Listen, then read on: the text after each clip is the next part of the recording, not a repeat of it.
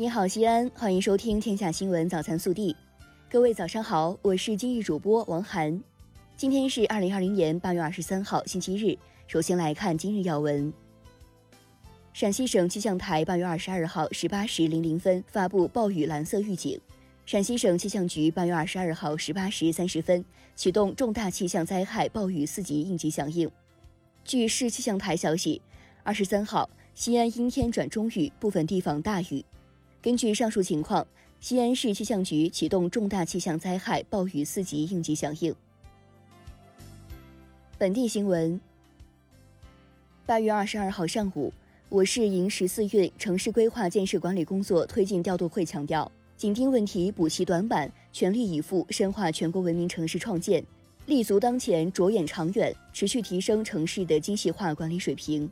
省委常委、市委书记王浩主持并讲话，市长李明远安排有关工作。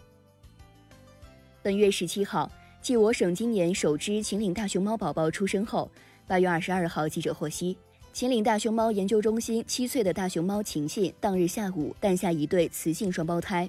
本月，该中心已连续迎来三只熊猫宝宝。目前，中心还有四只大熊猫准妈妈已进入待产阶段，预计年内还有一波萌宝到来。二零二零年，我省高考录取正在进行中。昨日，记者从省教育考试院获悉，本科一批已经正式投档，高水平艺术团、高水平运动队、高校专项计划正在录取，艺术类专科 A 段第二次征集志愿正在进行。单招本科一志愿正在录取。网络上近期出现大量关于西安市将于二零二零年十二月三十一号后对现已制作社保卡人员终止西安市职工医保卡的使用内容，引发社会较大关注。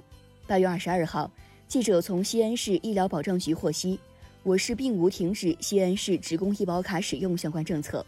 网络上发布内容为不实消息。西安市医疗保障局提醒广大群众提高警惕，切勿轻信不实传言。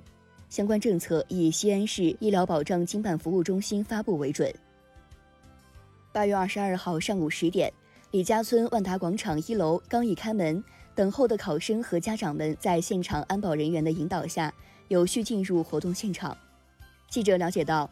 本次咨询会是继七月二十五号、二十六号由西安报业传媒集团主办的第一场二零二零年陕西高校招生暨志愿填报咨询会后的第二场，主要针对本科二批高职专科高校招生暨志愿填报。活动首日人气爆满，吸引了五十多所院校参会。开车接打电话、聊微信、刷短视频。这些驾车时使用手机的行为严重妨碍了驾驶安全，总有人不以为然，最终可能在不经意间造成难以挽回的后果。八月二十一号晚，西安市公安局交警支队曝光一批分心驾驶的车主及机动车。八月二十二号晚，共青团陕西省委在中国传统节日七夕节来临之际，举办“丝路清源，为爱歌唱”。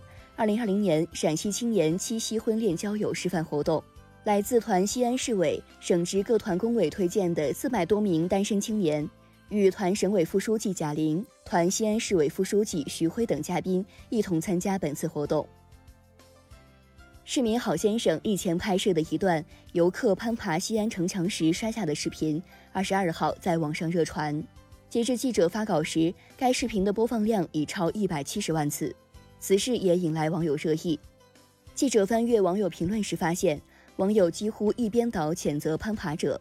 记者查询，根据《西安城墙保护条例》相关规定，城墙是不可移动文物，不可攀爬，随意攀爬会对城墙墙体造成损害，违反规定者将会被处以批评教育和罚款等。国内新闻，八月二十一号。国务委员兼外长王毅在海南保亭同巴基斯坦外长库雷西举行第二次中巴战略对话后，共同会见记者。对于美方要求启动对伊朗快速恢复制裁机制，王毅表示，美方提出这种要求纯属无理取闹，不仅自己不守法，还要求其他国家也不守法，甚至还扬言要制裁守法的国家。天底下哪有如此荒唐的逻辑？海南海事局发布航行警告：二零二零年八月二十四号零时至八月二十九号二十四时，海南岛东南部海域将有军事训练活动，禁止驶入。据应急管理部消息，当前长江上游干流寸滩站水位已退至警戒水位以下，三峡水库入库流量持续减少，淮河流域一数四水系全面退至警戒水位以下，海河、松花江、辽河汛情平稳，全国各地未发现重大险情。防汛形势趋缓。根据国家防汛抗旱应急预案有关规定，国家防总决定于八月二十二号十二时将防汛应急响应调整至四级。日前，中国疾控中心首席流行病学专家吴尊友受访时表示，随着冬季到来，其他呼吸道疾病增加，使得新冠肺炎的鉴别、诊断和诊疗更加复杂、更加困难。对于我们国家来说，有了前期控制新冠肺炎的成功经验，即使冬季到来，呼吸道传染病增加，即使新冠肺炎再发生，也不会出现像武汉早期那样严重的疫情。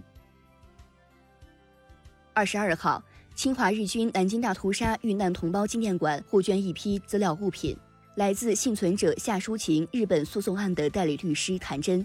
纪念馆介绍，最珍贵的是当年陪同夏淑琴到日本应诉的合影。可弥补对历史案件的细节描述。目前在册在世南京大屠杀幸存者剩七十三位，见证者在减少，历史不容忘却。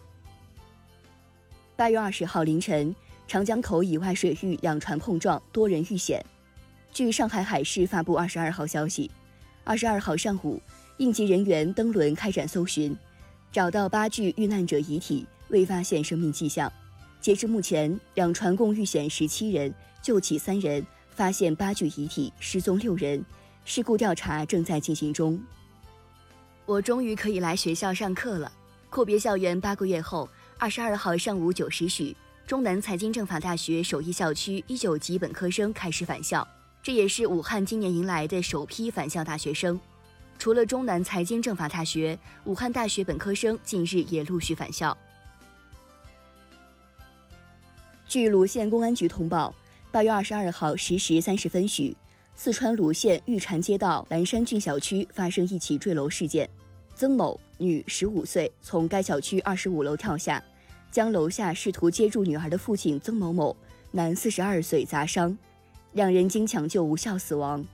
目前具体原因正在调查中，请广大网友尊重死者和家属，不传播血腥视频和照片。近日。四川泸州遭遇特大洪峰过境，三名满身泥巴的兵哥哥打车去增援，临下车时，出租车司机雷雨把收款二维码给藏了起来。双方僵持了一两分钟后，兵哥哥连声道谢后下车。雷雨一边叮嘱他们拿好随身物品，一边说：“泸州人民感谢你们。”以上就是今天早新闻的全部内容，更多精彩内容请持续锁定我们的官方微信。明天不见不散。